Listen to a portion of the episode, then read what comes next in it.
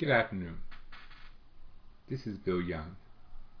Welcome to Prayer and Lunch Podcast.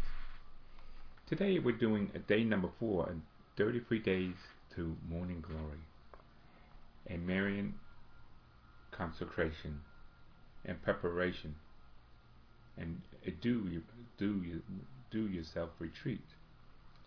And uh, this booklet was prepared by uh, Michael Gately, and also I'm including uh, a link where you can get more information, and also uh, to let you know that even though today is day four, you could go back to the previous uh, podcast, the day one, two, and three, and uh, today's four, and I'll be also be posting a little about day five. So kind of catching it up, because uh, we do want to complete it by the next Marian holiday, which is Our Lady of Fatima, May thirteenth. So that's our goal, is to complete the thirty-three episodes. As I said, today's day number four, De Montfort Consecration, and it's part two, and yesterday was part one. Yesterday I said that Saint Louis gives two special emphases in his teaching on the Marian consecration. One is our renewal of the baptism vows, and two is a particular gift of ourselves to Mary. We covered the first emphasis yesterday. Now let's look at the second one, beginning by the question asking, why should we give ourselves to Mary? We should give ourselves to Mary in the imitation of our Lord and Savior Jesus Christ. After all, didn't Jesus give himself to Mary from the moment of the incarnation? Yes, he did. And aren't we called to imitate Christ? Yes, we are. But it isn't Mary a creature? Yes, she is, but she's unique. Not only is Mary free from sin and totally conform to God's will, but God's will and good pleasure. As we learn from the introduction, Mary has a special role in our sanctification. Therefore, we should give ourselves to the Mother of God so that we can help form us into saints and to others Christ. We should give ourselves her yes and our yes. But Saint Louis takes a step further. Yes to Mary is a particular deep, profound, intimate gift of himself to Mary.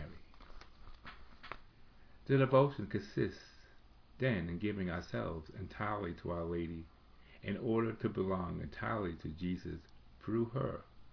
We must give her, one, our body, with all its senses and its members. Two, our soul with all its powers. Three, our exterior goods of fortune, whether it's present or to come. Four, interior of spiritual goods, with our merits and virtues, and our good works, past, present, and future. The fourth point is the most interesting.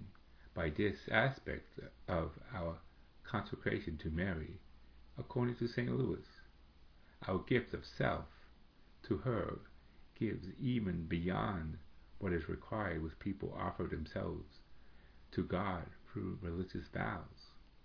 For instance, by the virtue of the vows of poverty, chastity, and obedience, a religious sister does not give God's right to dispose of the grace of all her good works, nor does it give up her merits. Allow me to bring in a better focus just how radical a gift of this oneself, this Marian consecration, really is. First, in regard to others, if we give Mary the right to dispose of the graces of our good works, then this means we cannot unconditionally apply such graces to whom whenever we choose. So, for instance, if I make such an offer to Mary, I cannot insist that the graces from my sickness I'm offering up, or a person I want to apply it to. Second, regard to ourselves. If we consecrate ourselves to Mary, then we die. We won't get to apply before God is clothed with the merits of our prayers and good works. In fact, we have to apply before God with empty hands, before we have given up our merits to Mary. If the radical nature of this offering has got you worried, don't worry. Tomorrow we'll see why this offering is not to be feared. In fact, this is incredibly beautiful and completely worth it. But until then, we can reflect on the second part of a De Montfort formula for Marian consecration, which speaks of this intimate gift of ourselves to Mary. In the presence of all heavenly court, I choose this day for my mother and queen.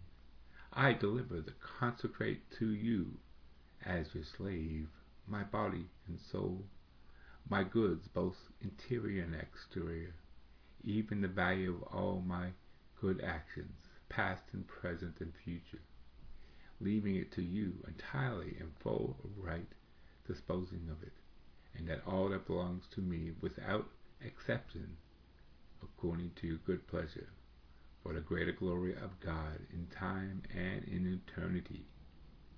Today's prayer. Come, Holy Spirit,